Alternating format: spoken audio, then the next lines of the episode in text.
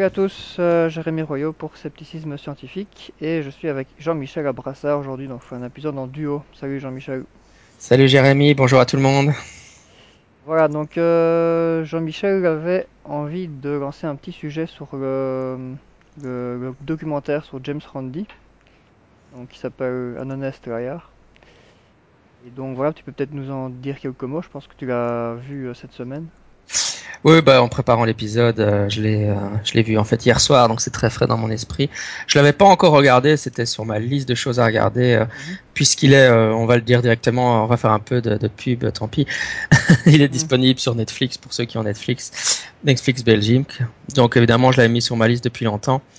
Et euh, je, je l'avais pas encore regardé pour une raison assez simple, c'est que je pensais qu'il n'y aurait pas beaucoup de contenu original par rapport au, à ce que je sais déjà sur la carrière de James Randi. Mhm. Et euh, ouais, c'est plus ou moins le cas, mais en même temps, j'ai trouvé que c'était quand même super sympa parce que il y avait beaucoup de choses très visuelles sur des choses que j'avais énormément lues. Hein, plutôt, et c'est quand même gai de le voir en image plutôt que de le lire ou d'entendre juste Randy raconter le truc, quoi. Mais juste pour euh, pour vraiment partir du bazar, donc c'est un du, du- de la base du truc, c'est donc euh, Honest Liar, comme tu l'as dit, c'est donc un menteur honnête si on le traduisait. Ça a été fait en, ça a été sorti en 2014. Donc évidemment, c'est en fait un documentaire euh, biographie de James Randi. Les directeurs, je connais pas, je les ai sous les yeux, c'est Tyler Mason et Justin Weinstein, voilà. Et donc euh, ça présente euh, non seulement James Randi, euh, mais aussi euh, ce que, un peu le cercle Randi, euh, comme je le vois dans le dans le monde du scepticisme américain, qui est donc, on va dire, on peut les nommer déjà, donc euh, Penn Gillette, donc de euh, Taylor, de Penn et Taylor, hein, donc c'est un duo de magiciens pour ceux qui sauraient pas. Euh, Jamie Ian Suisse, qui est aussi un, un magicien euh, qui a fait, qui est beaucoup intervenu dans des podcasts sceptiques américains. Il y a Richard Wideman qui apparaît, ça vous le connaissez, c'est un sceptique britannique sur le paranormal qui est aussi un magicien. Ray Hyman qui est un sceptique de la parapsychologie. Et euh, Adam Savage de Big Buster. Euh, et encore Banachek, Banachek est aussi un mentaliste. Hein. Et c'est vrai que c'est des gens euh, qui, euh, bon, il y en a d'autres. Oui, il y a quand même Mich- Michael Shermer, euh, euh, Bill Nye, mais eux, ah, ah oui, alors surtout ce qui est le plus marrant, euh, c'est qu'il y a Uri Geller qui apparaît aussi. Mais enfin, on aura l'occasion d'en parler. Enfin, tous les tous ces, tous ces noms, c'est si pour ceux qui hein, sont un peu familiers de la du scepticisme à l'américaine, c'est vrai que c'est euh, c'est les gens qui tournent dans le cercle euh, du du JREF, hein, donc du James Randi Educational Foundation. Et donc, en gros, ils ont été interviewés sur euh, de manière. euh, Parlez-nous de James Randi. Je suppose que c'est ce qu'on leur a donné Ouais. comme consigne. Ouais, quoi. ouais, ouais. Qu'est-ce que quelle impression t'as eu du documentaire, toi? Euh, Moi j'étais bon, j'étais un peu dans la même optique que toi, ce qui fait que je l'ai je je pas regardé pendant pas mal de temps non plus, euh, me disant que j'allais pas apprendre grand-chose. Et en même temps je connaissais pas très très bien la vie personnelle de Randy. Donc euh, mo- moi ce qui m'a ce qui m'a intéressé c'est que je trouvais que documentaire euh, on va dire trouver un bon équilibre entre la carrière professionnelle de Randy euh, en tant que magicien et puis en tant que sceptique. Et en même temps, bah, c'est sa vie privée, l'évolution de, son histoire au fil des années avec les gens autour de lui. Et voilà, d'emblée, j'imaginais pas être spécialement intéressé par sa vie privée, mais je trouvais que c'était bien, euh, c'était bien tourné dans le documentaire. Et euh, ça, ça montrait bien le côté humain aussi de, des personnages, notamment le fait que à certains moments, euh, il y a des scènes qui sont filmées où on voit qu'ils n'étaient pas sûrs de les diffuser, ou qu'à un moment James Randi demande que ce soit pas diffusé, puis finalement c'est diffusé quand même. Des, scènes qui sont des, des, éléments clés de sa vie, avec, euh, euh, pas mal de, de- d'émotions, quoi. Et euh, voilà, ça, ça, je trouve que ça a rendu le, personnage aussi plus, plus humain, parce que je connaissais pas, pas du tout ces, histoires de sa vie. Notamment tout ce qui, tout ce qui est lié à son couple et à son conjoint, qui a une histoire un peu quand même très spéciale par rapport à, James Randi. Je pense que j'imagine que on en parler un petit peu tout à l'heure, mais voilà, ça, ça m'a moi particulièrement intéressé. Ouais, c'est clair, j'étais aussi assez euh, étonné. Enfin, moi, évidemment, bon, euh, j'ai entendu énormément d'interviews de James Randi. J'étais au colloque à, Berlin euh, il y a quelques années, au colloque sceptique européen où, où il était là. Donc, Je peux même dire que je l'ai vu, vu en chair et en os. Et, j'ai assez assez suivi les événements dont, dont, il parle dans le documentaire via la presse et les différentes réactions que ça a généré dans, aussi bien dans la communauté sceptique que dans la communauté parapsychologique. Euh, mais j'étais quand même étonné malgré tout que, que, ça prenne autant de place dans le documentaire. Euh, ouais, ça, ça m'a pas gêné, j'ai trouvé ça intéressant, mais c'est vrai que c'était, euh, c'était étonnant, quoi. Enfin, on, on, en parlera peut-être à la fin, mais effectivement, sinon le, le documentaire a, a, a plutôt, bah, c'est un aspect plutôt, enfin c'est biographique, donc c'est ils, vont par ordre chronologique, quoi. Ils commencent au début de sa carrière et ils remontent, quoi. Et ils reprennent les grands, les grands points classiques de la carrière de James Randi, euh, euh, en commençant par euh, il le présente au niveau de l'illusionnisme, la, la, période un peu où il faisait des, des, s'échappait de camisole de force, etc. Et là, c'est vrai que c'est gay parce qu'on voit des séquences qui ont été filmées à la TV où il est jeune. Et puis et après, on, -hmm. on voit, on voit d'ailleurs qu'il est, était tout autant euh, investi à la recherche de vraiment battre des records dans sa carrière sceptique comme dans, que dans sa carrière de magicien finalement. Que quand on voit au début du début du documentaire tous les, les, les défis qu'il fait, euh, qui sont parfois vraiment euh, dangereux pour sa santé, quoi. D'ailleurs, je pense qu'il est, il y en a un euh, qui a mal tourné, qui, ouais. qui, a mal tourné, qui a fait des dégâts. Et euh, on voit qu'il était vraiment très très très euh, investi là-dedans pour battre les, les, records. Et finalement, on retrouve cette, ce, ce, trait de caractère dans, dans, sa carrière sceptique, comme dans sa carrière de magicien.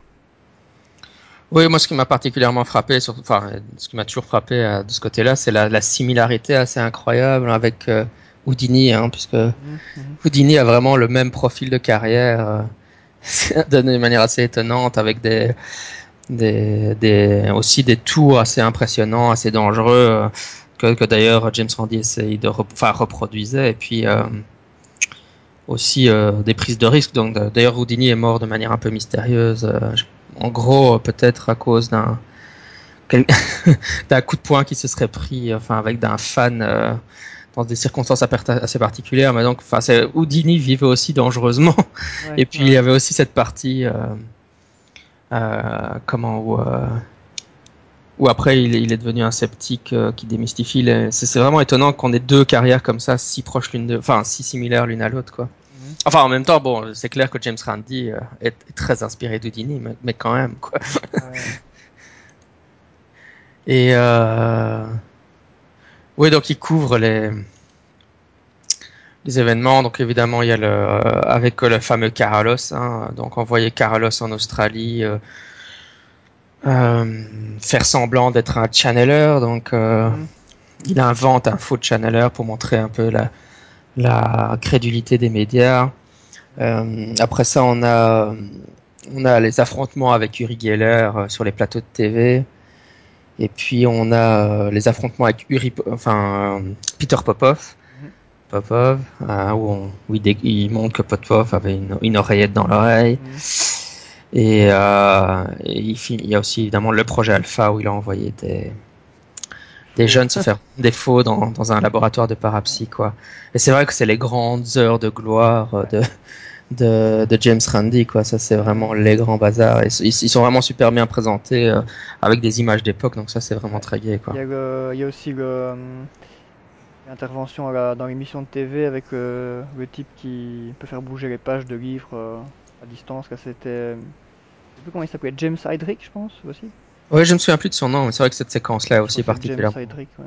C'est sympa cette, euh, cette vidéo-là. ouais, apparemment, il ne faisait que souffler sur les objets ouais, pour les déplacer par. Ouais. ouais. Et un, euh, un souffle puissant. Et c'est vrai qu'il montre aussi euh, avec Alice Cooper que ça, c'est dans la période magicien, entre période magicien et sceptique, où il décapitait Alice Cooper lors de concert mmh. de rock. Mmh. C'est quand même aussi une heure de gloire. De... Ouais, ouais. et euh, je pense que si, si j'avais dit euh, qu'est-ce qui est important dans la carrière de James Randi, je, je dirais que la, la seule chose qu'ils n'ont pas évoquée, c'est la c'est son implication. Enfin non, il y a un certain nombre de choses dont ils n'ont pas évoqué. Hein. Dans, dans, certains cas de poltergeist, etc. Évidemment, James Randi a été super actif dans plein de domaines, mais, mais euh, je dirais que il y avait peut-être l'histoire de, de la mémoire de l'eau où il est venu au laboratoire là à Paris. Euh, ils se sont concentrés plus sur le sur le paranormal plutôt que sur les médiums. Bah, déjà, le documentaire est assez long, donc ils ont dû faire des choix. Et puis, je pense que c'était aussi là où ils avaient des images quoi, assez impressionnantes à montrer. Que, c'est vrai que pour d'autres aspects de l'histoire, il y, a des, il y a des choses très intéressantes, mais c'est peut-être pas très montrable dans un documentaire. Ouais, c'est pas, pas très visuel. Quoi. je, pense, je pense à cette, euh, cette investigation qu'il avait fait euh, dans un, cas de poltergeist, je pense, avec, euh, avec un enfant qui avait été très fort influencé par, par d'autres parapsychologues qui mettaient la pression et je pense que l'enfant s'est suicidé après ou quelque chose comme ça. L'enfant était fort perturbé psychologiquement. Enfin, j'en rappelle plus les détails du cas. Je sais pas si ça te, ça te dit quelque chose. Oui, il y a eu différentes choses, mais euh, je me demande s'il n'est pas intervenu dans le cas Enfield, euh, Enfield Poltergeist. c'est pas celui-là, ouais. Oui, ça c'est un cas très très complexe avec plein de rebondissements et des trucs. Euh, je ne me suis pas mis, remis en tête les éléments mais avant, avant d'enregistrer. Mais enfin, le, le, les aspects les plus impressionnants, c'est, la, c'est, c'est évidemment des photos où on voit la jeune fille en train de léviter autour de deux lits. Et puis, euh, bon, l'explication euh, classique euh, des sceptiques, c'est qu'en fait, elle utilise les lits comme un comme des, des trampolines pour euh, et puis elle, elle prend la photo quand elle est en milieu de l'air mais en plus bon ce qui était particulièrement accablant c'est que ces photos elle, elle, elle demandait qu'il y ait personne dans la pièce au moment où elle les prenait mais enfin il y a d'autres éléments du cas qui qui sont assez particuliers. Euh. enfin, il faut, faut, faut, lire Enfield, euh, le Poltergeist d'Enfield, c'est probablement un des cas les plus fascinants de Poltergeist, parce qu'il y a quand même des témoignages assez incroyables, des choses que les gens rapportent. Et James Randi a été impliqué là-dedans, euh, comme dans beaucoup de choses. Sinon, dans les, dans les différentes, dans les différents cas que tu as cités, il y en avait un qui m'avait fait pas mal réfléchir dans le documentaire. C'était euh, bah, par rapport au projet Alpha, donc les, faux, euh, les, faux, c'était des faux, faux médiums qu'il envoie dans, le projet, qui, qui euh, finalement pendant très longtemps maintiennent la supercherie. Et on voit bien dans le documentaire que ces gens petit à petit ont commencé à assez mal le vivre finalement en fait de, continuer à jouer ce, ce jeu qui a duré très très longtemps. On voit, euh, on, voit, on voit James Randi euh, qui insiste vraiment pour qu'il pour qu'il continue euh, jusqu'à ce que ça puisse être révélé de la manière la plus euh, possible. Et je trouve ça, ça, ça, ça, posait quelques questions parce que ça montrait en même temps qu'il à quel point il était vraiment très fort engagé dans ce projet et qu'il voulait que ça aboutisse. Et en même temps, on voit qu'il était prêt aussi à, quelque part à mettre un peu la pression sur, euh, sur ces gens euh, et à, les pousser un peu à ce qu'ils qu continuent à, tenir bon, même s'ils commençaient à mal le vivre pour euh, que le projet aboutisse. Quoi.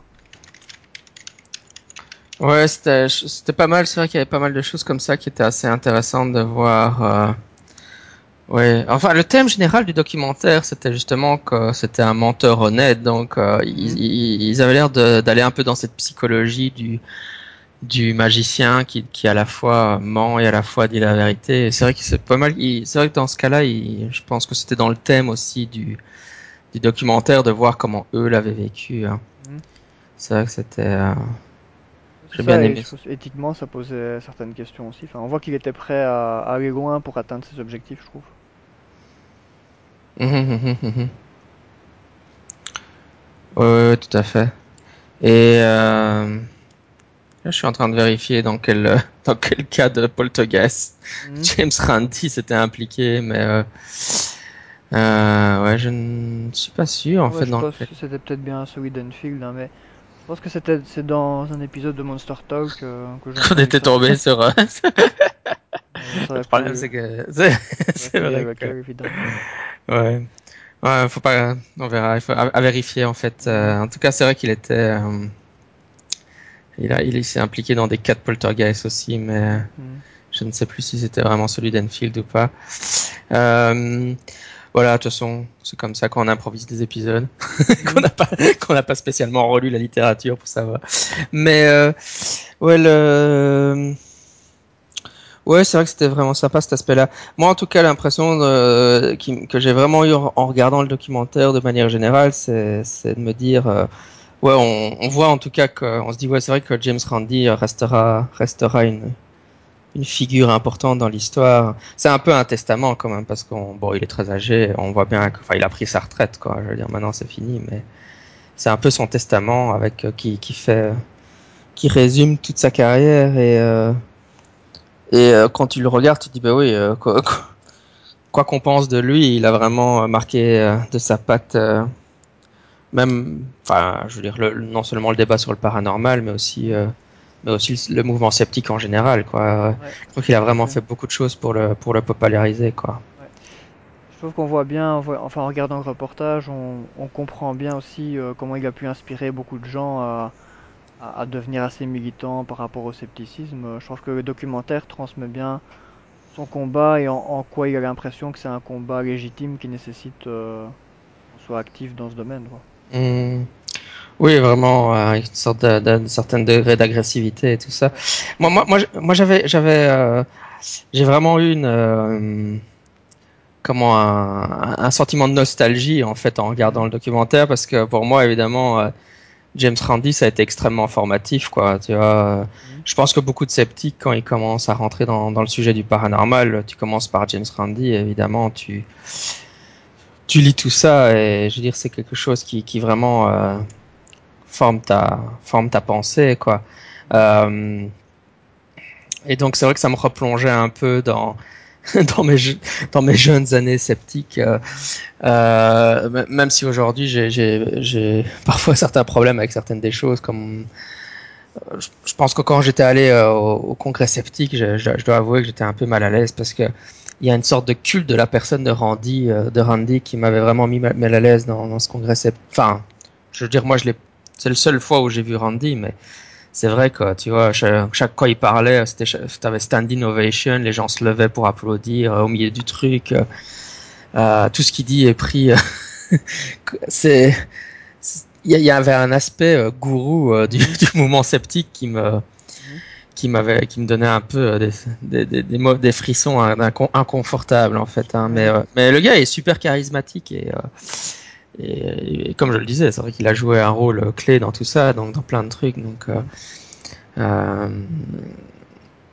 c'est vrai qu'on peut, je pense que peut vite tomber dans ce, un peu dans ce travers de, de, trop, d'avoir une vision un peu trop peu nuancée des, des stars euh, du groupe dans lequel on fait partie. Je pense que les sceptiques n'échappent pas euh, à la dynamique de groupe ou à la dynamique sociale de, de peut trouver dans, dans, tous les groupes idéologiques finalement. Quoi.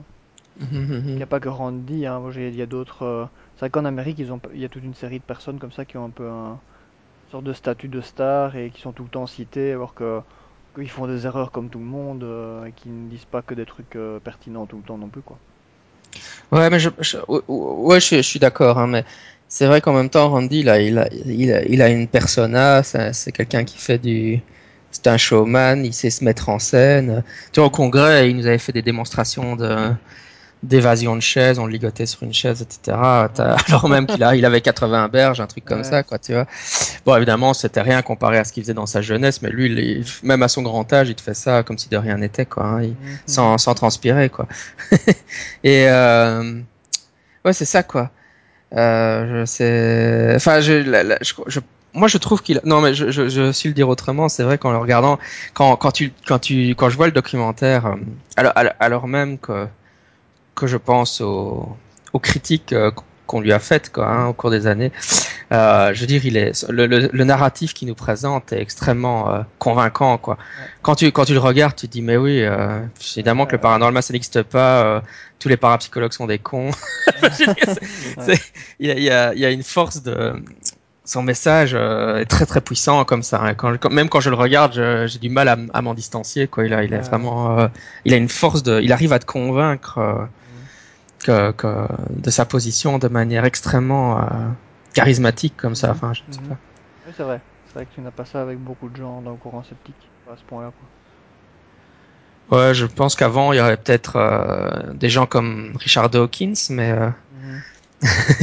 Richard Dawkins, évidemment, il est en chute libre parce qu'il a découvert Twitter. il aurait mieux fait de s'abstenir. Mais ceci dit, je l'aime bien, hein, Richard Dawkins, mais il, était plus charismatique quand il n'était pas sur Twitter. Ouais, c'est vrai que l'exemple de Randy, euh, ça, ça, me fait penser à un autre exemple qui est pas, qui est pas en soi vraiment une figure du courant sceptique, mais ça me fait penser à un des, des bien nommés quatre cavaliers de l'Apocalypse là, de, des Américains. Hein. je pense que celui qui est décédé il y a quelques années maintenant.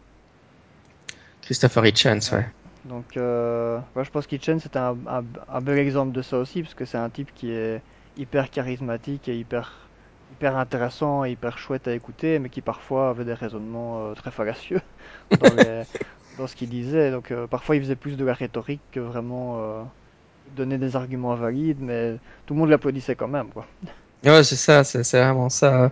Je pense que le, charisme ou la rhétorique, c'est quelque chose de très important. On, évite. Je, je, Ouais, ouais, c'est ça, quoi. Et, ouais, je, dois dire que quand je regardais la, partie avec euh, sur le projet Alpha, euh, euh, où donc il a envoyé euh, de jeunes, de jeunes qui sont eux-mêmes devenus, enfin un des deux est devenu Banachek, donc un magicien, c'est célèbre maintenant un mentaliste assez célèbre, euh, dans un laboratoire de parapsychologie pour en fait, euh, puisqu'en en gros ils expliquent assez bien que Geller disait ben oui j'ai été testé par des scientifiques et donc il voulait montrer que ces tests ne valaient rien et donc ces, ces deux jeunes sont allés dans le labo et puis euh, pendant quatre ans ils ont été testés et en fait évidemment ils, ils simulaient donc de la psychokinèse. Euh, et euh, Ouais, c'était particulièrement fascinant de voir ça et, je pense qu'à un moment d'ailleurs dans James on, on monte des images d'archives où James Randi est interviewé et euh, le journaliste lui dit bah oui euh, certains auteurs vous reprochent de, avec ce coup d'éclat euh, vous allez mettre un frein à ce type de recherche et il dit non enfin j'ai amené ce type de recherche au XXe siècle parce qu'évidemment James Randi est très convaincu d'avoir la bonne position dans le débat. Mais mais, je me dis ouais en fait c'est tout à fait vrai quoi. Je crois que finalement à l'heure actuelle une des grands une des grandes raisons pour laquelle les universitaires ne ne se penchent même pas ou ne font aucun effort pour regarder la littérature parapsy, c'est parce qu'il y a James Randi, quoi. Parce que combien de fois on m'a pas dit, euh, tu, on m'envoie pas juste le lien euh, projet alpha, comme si je connaissais pas le projet alpha, en me disant, tu vois, la parapsychologie, c'est n'importe quoi à cause du projet alpha, quoi. C'est l'argument qui tue, et, c'est vrai que c'est marrant quand euh, aussi évidemment le million dollar challenge, quoi, qui sont les deux arguments. Le paranormal n'existe pas à cause du million dollar challenge, quoi. Mais Ouais, ouais, c'est ça. C'est, c'est, en, gros, il, il, a réussi à mettre en place des trucs qui font que, que leur, enfin, il a une influence tellement majeure que, voilà, je pense que, bon, euh, qu'il ait raison auteur dans le débat, je pense qu'il a largement raison, hein, surtout pour, les, pour la psychokinèse, mais en même temps, évidemment, ça a activement découragé la recherche dans ces domaines, même par des sceptiques, quoi. Parce que, puis après tout, puisqu'il y a que de la foutaise, pourquoi... Ouais, pourquoi faire des recherches? Ouais, pourquoi faire des recherches, quoi? Pourquoi, pourquoi faire quoi que ce soit, quoi? C'est un, un, mec assez intéressant, enfin... Moi, je pense vraiment que les sceptiques devraient... Enfin, si vous ne connaissez pas James Randi, euh, le documentaire est vraiment top pour faire euh, connaissance avec tout ce qu'il présente, quoi. Ouais, ouais c'est clair. Je crois qu'il faut aussi qu'on dise un mot de...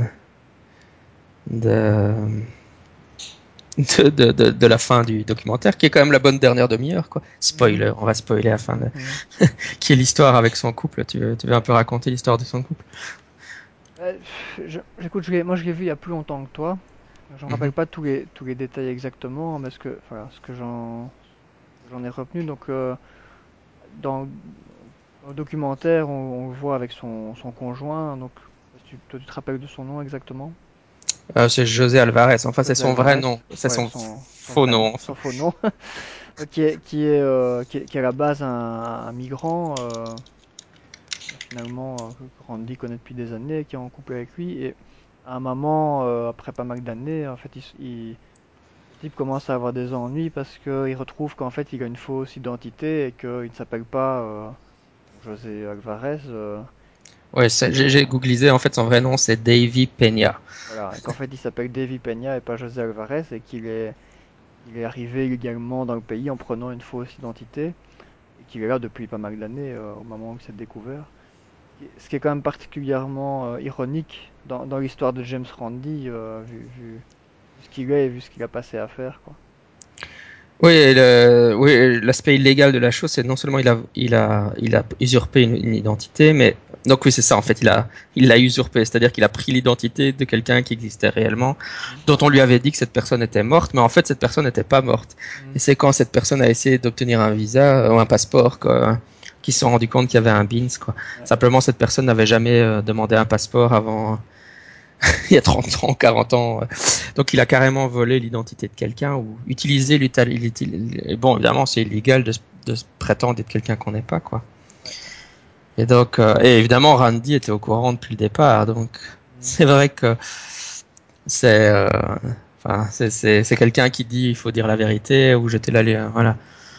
Et il, il commet un acte illégal euh, de la sorte. Euh, évidemment, les, les parapsies, ils s'en sont donnés à cœur joie. Hein. Quand toutes ces nouvelles étaient apparues, ils disaient ouais, ben voilà, c'est la preuve ultime que James Randi est un menteur pathologique. Enfin, je caricature, mais c'était ça l'idée, quoi. Ils disaient, voyez, on vous l'a dit depuis longtemps, on peut pas lui faire confiance. S'il ment sur ça, il peut mentir sur d'autres choses. Mhm. Mais euh, enfin, ça évoque un peu les trucs qu'il y a eu aussi avec, euh, enfin, Skeptoid ou euh, Ouais, avec Skeptoid, il, a, s'est aussi, il s'est aussi retrouvé en prison. Brian Dunning. Ouais, Brian Dunning.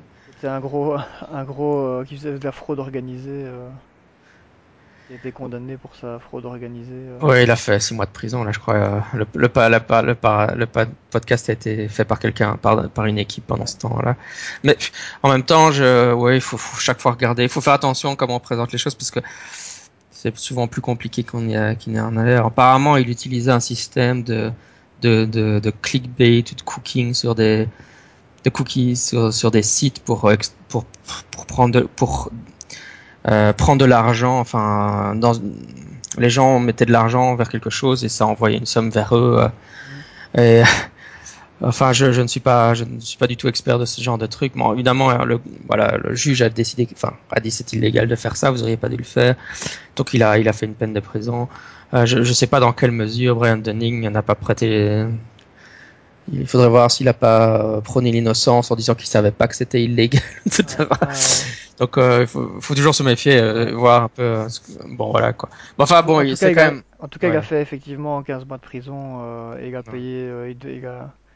Ils ont dit qu'ils avaient qu'il avait illégalement entre 200 000 et 400 000, 100 000 dollars. Il a, ce qu'il a admis quoi. C'est marrant, ça, ça fait quand même réfléchir parce que je me rappelle quand il y a eu cette affaire-là. Euh, moi, ça me, ça je me demandais vraiment si euh, finalement est-ce est que est-ce que ça doit avoir un impact sur le fait que c'est des gens qu'on écoute ou qu'on soutient quoi. Ouais, je me suis aussi posé la question hein.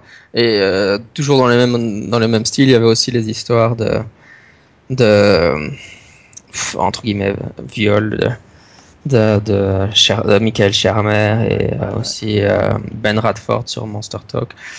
Euh, harcèlement sexuel dans son cas. Et chaque fois, euh, ça, ça, a eu quand même des conséquences, etc. Euh, je pense que la popularité de Michael Sharmer a quand même vachement sombré à cause de cette histoire. Et puis finalement, d'un point de vue légal, il n'y a jamais rien qui n'est arrivé, quoi. Mm-hmm.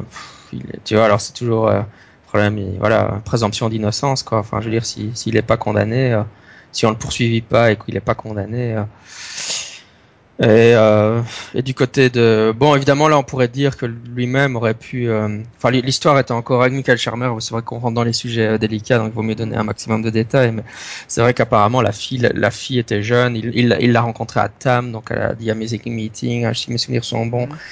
Et euh, il, il, buvait de la enfin ils étaient dans, dans au toast et elle buvait de l'alcool et il lui, il lui apportait chaque fois des verres et lui ne buvait pas et puis il s'est retrouvé quand après euh, bon ils se sont retrouvés dans la chambre ils ont eu des relations. Et évidemment voilà c'est le problème c'est qu'elle elle dit c'est du viol parce qu'elle était sous l'emprise de l'alcool quoi. Enfin c'est un des mm. c'est ce qu'on entend beaucoup chez les féministes à l'heure actuelle. Si vous avez des relations avec une femme sous l'emprise de l'acteur du viol elle peut pas réellement donner son consentement. Donc c'est du viol dans tous les cas. Euh, il n'a pas été condamné hein. il n'a pas du tout été condamné non. C'est différent de Dunning qui lui a été effectivement condamné pour son arnaque financière donc euh, ouais, mais c'est juste des exemples similaires dans, dans d'autres domaines. Et, et, pour le cas de Ben Radford, c'était encore encore moins puisque là, c'était euh, Karen Snow de Monster mm. Talk qui l'avait accusé de d'harcèlement sexuel en donnant des tas de détails. Elle avait écrit un article mm. où elle disait que le, il la, il la harcelait euh, pour l'inviter à aller à l'hôtel, etc. Et puis, euh, bon, la carrière de Ben Radford a complètement euh, sombré à cause de ça d'un point de vue sceptique, alors que c'était un de mes sceptiques mm. favoris. Et moi-même, je savais plus le lire ou l'entendre, alors que vraiment, il était dans mon top 5 des meilleurs sceptiques. Et puis, euh, deux ans après, on découvre que qu'elle a finalement retiré toutes ses plaintes et que euh, devant un juge, elle a admis qu'en enfin, en fait, Ben Radford avait des tas de preuves que ce qu'elle avait raconté était faux et que c'est elle qui lui envoyait des emails. Et il avait, il avait gardé des copies des emails où elle, elle lui disait viens me voir dans un hôtel. Ouais. et j'étais, j'étais assez en facepalm quand j'ai eu le buzz. Ah C'était. Euh... Mais c'est vrai que ça, chaque fois qu'on a ces histoires, on, on en fait, on, on, réduit ensemble des carrières de personnes. Euh, bah, je, je dis pas, il y a, y a, des cas. Oui, bon, bah, comme on a dit, Brian Dunning, euh, il a clairement fait quelque chose d'illégal, il a été condamné. Donc c'est vrai que ça pose toujours la question est-ce qu'on continue à soutenir ces gens? Moi, je continue à écouter. Je confesse que je continue, je continue à écouter euh, Skeptoid et ça reste un de mes podcasts favoris. Mm-hmm. Qu'est-ce que tu en penses, toi?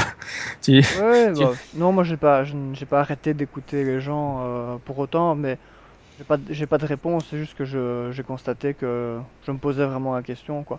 Après, ce que je me suis dit, c'est que finalement, même si les gens, même si les gens ont commis ou ont potentiellement commis, euh, dire un fait, euh, un fait illégal euh, dans un certain contexte, c'est pas pour autant que l'explication qu'ils donnent sur un thème dans leur épisode n'est pas intéressante pour autant, quoi. Mmh. Donc après, je n'irai peut-être pas euh, leur faire un don pour, euh, pour financer leur truc euh, si, si, si, si, par ailleurs ce sont des, des escrocs qui piquent de l'argent d'autres personnes, évidemment. C'est pas pour autant que, que je vais boycotter tous les épisodes. Maintenant, voilà, c'est vrai humainement, de manière subjective, ça, ça refroidit un petit peu, quoi. Ouais, c'est clair. L'histoire que tu expliquais avec Karen Snowsnow, bah ça, c'est vrai que ça fait réfléchir aussi parce que ça, voilà, ça rappelle que si les gens n'ont pas été condamnés, qu'il n'y a pas de vérité judiciaire, euh, faut toujours garder à l'esprit la présomption d'innocence. C'est pas parce qu'on accuse quelqu'un que, que c'est vrai, quoi. Ah, c'est clair. Mais, euh... ouais, ouais, bah, de... moi je pense que c'est vrai que c'est super important. Enfin, c'est vraiment important de d'insister, de dire euh, ces gens sont des êtres humains, quoi. Il faut pas les mettre sur des piédestals et euh, ça peut ça peut arriver que voilà qu'ils fassent des choses eh ben, en fait, ça revient sur le problème de, de gourou dont on parlait avant, quoi. Mm. Il faut pas, je veux dire, il faut prendre ces gens pour ce qu'ils sont, c'est-à-dire des êtres humains. Alors, ils, ils, font des choses chouettes, mais ça peut leur arriver de faire aussi des choses moins chouettes, quoi. Ouais, ça, tout à fait. Du coup, ça m'a, moi, moi, par exemple, l'histoire de vol d'identité de James Randi, euh, euh, c'est assez bien expliqué dans le documentaire, et tu dis, bah oui, il voulait absolument sauver, par, en fait, il l'a fait par amour, quoi, en gros. Mm -hmm. Et, et, euh, je dois, je dois avouer que ça m'a pas vraiment entacher l'image que j'avais de, de, lui, quoi. Ouais. ouais pareil. Je veux dire, les, les, les, évidemment, les gens qui le détestaient déjà avant, ils le détestent encore plus maintenant. mais c'est, euh... ce qui est marrant aussi pour l'anecdote, c'est pour les deux auditeurs qui, qui ne sauraient pas tout ça, c'est que ce fameux José Alvarez, donc de son faux nom, mmh. euh, c'est lui qui, a, qui était le fameux faux Carlos, euh, qui était que, que, James Randi a envoyé en Australie prétendre être un Chandler. C'était le début de leur relation à ce moment-là. Ah oui, bah c'est comme ça qu'ils se sont rencontrés.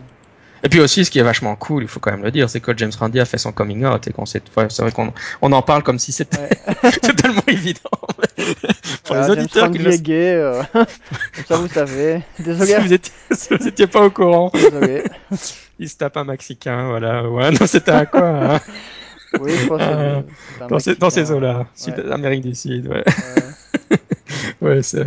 Non, j'en rigole, mais franchement, je trouve, je trouve ça génial, quoi. Ça, ça, mm -hmm. franchement, c'est qu'il ait eu le courage de le dire. Euh, en 2010, il l'a dit, il n'y a même pas, il y a même mm -hmm. pas 5 ans, quoi. Donc c'est quand même. Euh, parce qu'il a eu peur toute sa vie de le dire, quand même. Hein, ouais. Oui, il a raison. C'est aussi un truc qui, qui fait pas joli pour ta carrière. Oh non, c'est clair. Pour, euh, c'est vrai que finalement, c'est des choses qui, comme tu dis, en fait, qui l'ont un peu peut-être plus humanisé qu'autre chose, en mm -hmm. fait. Hein. On s'est rendu compte, euh, ouais, ouais, ouais, c'est, ouais, ouais, c'est vrai. Quoi. Sinon, sinon ouais, vas-y, vas-y. Ouais, J'allais dire peut-être, euh, peut-être dire quelques mots du du, du puisque finalement euh, Randy vient de prendre sa retraite. Mm -hmm. Donc euh, c'est intéressant de, dire que bah, le, donc toute l'association qui, fonctionnait autour de lui et qui gérait notamment le, fameux prix euh, euh, Million Dollar Challenge, bah, donc elle va, elle va continuer à exister mais sous une autre forme. Donc, euh, ça, devient une, sorte de fondation qui, qui, va, qui va avoir pour objectif de faire des, des, dons à des gens qui font un travail sceptique pour les soutenir dans leur travail, si j'ai bien compris dernières actualités. ils vont continuer à accepter certaines propositions de, tests paranormaux, mais seulement euh, avec un minimum de preuves et de protocoles très rigoureux, rigoureux euh, déjà fournis d'avance en fait. Donc ils vont plus accepter de tester tout et n'importe qui. Apparemment, il y a beaucoup de gens qui se bousculaient chez eux, euh, qui venaient comme ça n'importe quand, sans prévenir, en disant sais faire ceci ou cela, testez-moi. ça devenait assez, assez ingérable apparemment pour eux. Ouais, moi j'ai pas, j'ai pas, j'ai pas tellement suivi l'actualité récente, mais mon ma compréhension c'est que c'était même un peu plus que ça, parce que je crois qu'avant ce qui se passait, c'est qu'ils avaient de toute façon des formulaires à remplir et des, des mhm. pré-tests à passer, etc. Et mais bon, ça prenait quand même beaucoup de temps de gérer tout ça pour Randy. De répondre au courrier, euh, de ne serait-ce que de demander aux gens pouvez-vous préciser exactement ce que vous prétendez être capable de faire, et puis parfois les réponses n'étaient loin d'être claires, etc. Moi j'ai l'impression que maintenant ça va ça va encore être plus strict dans le sens où finalement c'est plutôt eux qui vont émettre des challenges plus qu'autre chose, quoi, tu vois. Ils vont encore, ils vont encore limiter, euh, parce que sinon, euh, ouais, ils recevaient en fait beaucoup de demandes, quoi. Mais alors juste les gérer, les gérer administrativement, c'était un boulot énorme, quoi. C'était quasiment un boulot à plein temps, hein, d'après ce qui, d'après ce que j'entendais, quoi. Ouais, ouais, pour euh, pour en avoir finalement sur les, les, je sais pas je, dis des chiffres au hasard mais s'il y avait des centaines de gens qui proposaient finalement il y en avait trois en fin de course qui passaient vraiment le test quoi. et ça c'est la partie qui les épuisait vraiment quoi, ou qui épuisait vraiment James Randi puisque c'est lui qui l'a fait pendant des années quoi. ce qui n'ont jamais abouti à, à grand, grand, grand chose comme résultat, hein, soit dit en passant. Ouais, ouais c'est clair. C'est clair. Quoi. Ouais, souvent, ces dernières années, souvent, ça a été sous le, lors du TAM, hein, The Amazing Meeting, ils ont, ils ont, ils faisaient venir quelqu'un et ils réalisaient un test live, euh, donc qui était géré justement par Banachek, donc qui était un des jeunes du, du projet Alpha, qui maintenant évidemment a la quarantaine, je pense. Euh, c'est lui qui gérait ça. Et ils ont fait des tests qu'ils ont enregistrés en vidéo. Ça doit être assez facilement trouvable sur YouTube si les gens veulent voir. Et donc avec carrément un public dans la salle, quoi. Ce qui est intéressant parce que ça veut dire que le médium ou la voyante, etc., était était suffisamment convaincu de l'authenticité de son pouvoir pour oser se faire passer le test en public, quoi, hein, devant une audience relativement hostile en plus. euh, donc euh, ça, c'est enfin il y a plein de trucs fascinants comme ça. Euh. Bah, moi, moi, ce qui m'a, c'est d'ailleurs ce qui m'a toujours frappé en relisant. Évidemment, c'est toujours les, articles, les articles que j'ai jamais, les arguments que j'entendais jamais avant, mais qui moi me sont venus au fur et à mesure des années. Mais c'est de me dire ouais, mais euh, comme, comme, souvent, euh, à ma connaissance, euh, James Randi, il a pratiquement fait aucune publication quoi, scientifique. Euh, je crois que son, encore récemment, son nom a été ajouté à une, une étude sur la psychologie des illusionnistes, sur le, des illusions, je veux dire. Donc, euh, étudier comment euh, les illusions des magiciens arrivent à nous apprendre sur la cognition. Après, voilà quoi, c'est toujours un problème. De, il fait des études. Enfin, tu vois, le, le Million Dollar Challenge, si, si en termes de public euh, scientifique, c'est rien. quoi. C'est toujours le même truc, euh, le, le, contournement de la méthode scientifique. Et, je veux dire, James Randi était très fort dans ce style-là. Et c'est marrant comme son discours, enfin, son attitude à, à, à, enfin, génère l'adhésion des sceptiques, alors même que sa démarche est toujours en train de contourner le, mhm. la méthode scientifique. quoi. C'est vrai que ça, pose euh, question et finalement, je pense que ça c'est un point commun entre les entre les tenants euh, de, hypothèses paranormales ou parapsychologiques et, et certains sceptiques, c'est que bah, faire des études scientifiques, ça coûte cher, ça prend du temps, il faut des compétences assez pointues, et après il faut être publié, enfin voilà, c'est beaucoup de travail pour, euh, faire une publication, une étude, fait que beaucoup de gens bah, ne le font pas, et, je pense qu'on reproche souvent aux tenants de ne pas faire, euh, de faire aucune étude et de continuer à prétendre qu'ils peuvent guérir ceci ou cela la méthode machin. Mais finalement, il y a des sceptiques qui font exactement la même chose et qui ont fait toute leur carrière à débunker euh, et à faire des, tests, mais sans jamais rien publier au niveau scientifique non plus. Mmh. Mais, mais tout à fait. Mais ce qui m'étonne souvent, c'est le fait que ça, ça ne semble pas. Enfin, maintenant, bon, c'est vrai que je le répète assez souvent sur mon podcast, donc je suppose qu'il y a des gens qui l'entendent, mais je suis toujours étonné que ça ne, choque pas plus les sceptiques, quoi. Et c'est vrai que j'étais, il y a 15 jours, j'étais en train de me faire rentrer dedans par un rationaliste euh, qui me, qui, me reprochait euh, d'être un enfin d'être un, tenant de je ne sais quoi. et alors, euh, et alors je, lui avais dit, évidemment, il me disait ouais, la parapsychologie c'est de la pseudoscience, la preuve c'est le million dollar challenge de, Randy et de Brock quoi.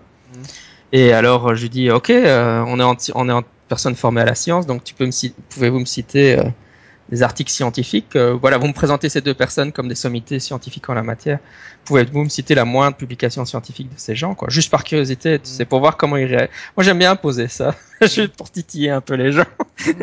Évidemment, euh, il m'a répondu, mais non, évidemment, ces gens n'ont pas besoin de faire des publications scientifiques. C'est pas important qu'ils fassent parce qu'en fait, euh, la charge de la preuve repose sur les tenants. Donc, les sceptiques, ils ont pas besoin de faire des, des, des, des, publics scientifiques. Ça, c'est le grand truc, quoi. Comme il y a rien, comme il y a, comme les, les, tenants prétendument ne font pas de, de euh, en faveur du paranormal, euh, les, les sceptiques n'ont rien d'autre à faire de leur côté. Et j'ai dit vraiment, enfin, en fait, ça me choque toujours cet argument. Quoi. Je dis, tu veux, mais comment quoi? Si on prend euh, le réchauffement climatique, qui est-ce qu'on considérera comme des experts dans un domaine? Ben, les météorologues qui font des publics scientifiques sur le sujet, quoi. Et pourquoi est-ce que dans le domaine du paranormal, on a on est dispensé de faire des publics quoi? Même si, même si euh, ce que font des gens comme Randy ou Brock, euh, en admettant que ça, que ça suffise euh, prouver les choses, bah, c'est pas pour autant que de faire des publications scientifiques, ça ne, c'est pas nécessaire ou, utile, parce que ça, ça permet de toucher beaucoup plus de gens qui nuisent tout simplement pas les billets des blocs sceptiques, quoi. Et ça aurait permis de, de répandre le scepticisme beaucoup plus loin s'il l'avait fait. Ouais, bah, et puis bon, le problème de fond de pas passer par la revue de, enfin, de par les revues, c'est évidemment on se confronte pas à la, à la revue par les pairs, quoi. On peut raconter ce qu'on veut de notre côté sans être, sans se confronter à la contradiction, quoi. Mais, euh, ouais, il y avait, tant qu'on est sur ça, il y avait aussi le, quand, quand le, fameux truc de Peter Popov, hein, donc Peter Popov, c'est un guérisseur et il faisait, euh, il imposait les mains aux gens et donc il y a la fameuse preuve par l'oreillette, quoi, qui est, qui est super. Hein. Enfin, soyons clairs, hein, moi j'étais un fan hardcore de, de Randy mm. pendant des décennies et pendant une bonne décennie et seulement maintenant, bon, en fait je trouve que c'est un, personnage fascinant et, et je l'adore, c'est un peu la mascotte du, enfin maintenant c'est un petit vieux, il a, il a un petit côté, côté Uber Reeves comme ça. Ouais, vrai. et euh, non, et puis je veux dire, c'est clair qu'il a, il a, il a marqué l'histoire du, du débat, hein, ça, ça c'est mm. clair. Je ne veux pas lui enlever quoi que ce soit, mais ce qui était juste quand on y réfléchit, cette histoire de Peter Popov, si, si on veut prouver que Peter Popov ne guérit pas réellement les gens euh, en leur imposant les mains, comment est-ce qu'on aborderait ça d'une manière scientifique? Et eh ben, on ferait une sorte d'étude pour voir l'impact de ces. Est-ce que les gens qui pensent être guéris en sortant de chez Peter Popov sont réellement guéris? Donc tu fais des follow-up par exemple et tu tu dis, euh, tu prends, tu fais, tu leur fais remplir un questionnaire quand ils vont voir Peter Popov, de quoi souffrez-vous euh, Et puis tu regardes si six mois après, par exemple, ils sont toujours réellement guéris, quoi. Mhm. D'ailleurs, d'ailleurs, ce genre d'étude a été faite hein, avec les guérisseurs. Dans d'autres domaines, bien sûr. Ouais, ouais. Et euh, et puis évidemment, bon, pour ces guérisseurs qui imposent les mains, bon, dans les études, en tout cas, moi j'ai vu passer, parce que c'est pas ma spécialité, euh, les résultats sont désastreux, évidemment. Les, gens se pensent guéris, mais ne sont pas réellement guéris. Mais ça, c'est la manière dont un scientifique aborderait le problème, quoi. Tandis que James Randi, il aborde un problème radicalement différent, quoi. Il... ce qui l'intéresse, c'est l'oreillette de Popov, quoi. évidemment, ce qui est, c'est vraiment fascinant d'un point de vue comment méthodologique, comment mm. comment James Randi aborde ça d'une manière radicalement différente d'un scientifique classique quoi. Euh, D'ailleurs, c'est ni bien, enfin, je veux dire, c'est ni bien ni mal, mais je veux dire, c'est juste, c'est juste étonnant. De, quand, ça me, ça me frappe de plus en quand je regarde ces séquences-là, je dis bah oui, si, si, si un psychologue abordait cette même problématique, il ferait ça radicalement différemment. Quoi. C'est plus, euh, c'est plus la démarche d'un magicien que la démarche d'un scientifique, hein, en fait. Ouais, ouais, ouais c'est ça, quoi. C'est un magicien qui fait du debunking, c'est pas un scientifique qui fait du debunking. Ouais, ouais. Mais en même temps, il, il va toujours dire des trucs style euh, si, si, si vous êtes un doctorant qui croyait dans le paranormal, c'est juste parce que vous n'êtes pas un magicien et vous n'êtes pas capable de vous rendre compte que, que le paranormal. Enfin, il, il, critique beaucoup les scientifiques en disant les scientifiques finalement sont crédules vis-à-vis du paranormal, mais c'est assez marrant parce que c'est un peu un discours anti-scientifique pour ça, quoi. Et euh, et euh, moi, je me dis toujours, ouais, mais en fait, la solution de ça, c'est, enfin, parce qu'évidemment, lui, il a toujours milité finalement activement pour que tout ça ne soit pas enseigné dans les universités. Mais moi, je me dis au contraire, la solution, c'est que, tout ça soit enseigné dans les universités. Si, si en, en psycho, euh, enfin, si, si dans, dans les cours de, bon, dans les cours de zététique, il y a parfois des introductions à ce genre de trucs, je trouve maintenant en France. Mais moi, je trouve que tu vois, si, si tu as de la psychologie anomalistique, l'étude du paranormal, mais qui est des cours sur les méthodes de trucage ou sur les techniques d'illusionniste et former les scientifiques à ça. euh, c'est pas en les formant pas. Enfin, Ouais, c'est clair. la crédulité des scientifiques en la matière vient du fait qu'on les forme pas convenablement sur ces sujets-là, pour moi, pour moi quoi. En tout cas. Ouais, c'est ça. S'ils étaient informés, ils tomberaient moins dans les, dans les pièges ou dans les manipulations. Ouais, bah voilà, je crois qu'on a, on a bien présenté le doc. euh. Ouais. J'espère qu'on a donné à- envie à tout le monde de le regarder. En tout cas, ça, ça vaut la peine. Je pense que tout le monde appréciera ce documentaire. Et euh, oui, j'en profite pour ajouter une petite note. Donc, j'ai retrouvé le, le cas de Poltergeist dont on parlait. C'est euh, le Poltergeist de Columbus. Ah ouais, ouais Vous c'est pouvez l'autre. trouver des épisodes de, de Monster Talk ou de Skeptoid qui en parlent ou la page Wikipédia tout simplement. C'est un cas assez intéressant Ouais, où c'est- James Randi est intervenu, qui est voilà, qui est intéressant à divers niveaux. Voilà. Et moi, celui dont je parlais, c'était le cas de Enfield, qui n'est pas le même. Mais euh, euh, un autre cas super intéressant. C'est des, des cas euh, assez mythiques dans le domaine des- de l'étude des poltergeists. Quoi. Euh, oui, et puis euh, je, je signale aussi que sur Netflix, pour l'instant, il y a un autre documentaire que je n'ai pas encore regardé. Mais si, si ce genre d'épisode plaît, on pourrait, on pourrait continuer dans la même veine. Euh, c'est euh, The Unbelievers hein, avec euh, Richard Dawkins. Euh, c'est sur l'athéisme en fait celui-là. Ah ouais, j'ai pas encore vu. Ouais, donc euh, quand ils pitch, c'est quoi le pitch? Où ils ont interviewé euh, Lawrence Krauss et, et Richard. Enfin, ils ont suivi. Attendez, renowned scientist. Parce que c'est quand j'essaie de traduire de l'anglais euh, tout en cliquant sauvagement. Les scientifiques célèbres Richard Dawkins et Lawrence Krauss traversent le monde pour euh, pour faire des, des conférences à propos de de l'importance de la science et d'aborder le monde de manière rationnelle. Donc, euh, c'est un autre truc à regarder. Donc, euh, on pourrait aussi éventuellement un de ces quatre, si tu le regardes, on pourrait faire un épisode là-dessus. Ah ouais, tout à fait. On peut Faire faire ça. tous les documentaires sceptiques. Ouais. Bon, après, il n'y en a pas 50 piles par an, donc. Je suis déjà super content qu'on ait pu voir celui-là euh, Ouais. sur, sur Netflix. C'est cool, quoi. Il y a encore les Unbelievers. Il y en a moins deux sur Netflix Belgium, Ouais. quoi. C'est quand même cool, quoi. C'est pas mal du tout, effectivement. Eh ben, je te, je propose que tu conclues. euh, on va dire au revoir à nos éditeurs. Ouais, bah voilà. euh, merci à tous euh, d'avoir écouté cet épisode. J'espère que ça vous aura appris certaines choses et donné envie de voir le documentaire de Randy. Donc euh, voilà, sinon bah, on vous dit à bientôt. Ciao, ciao.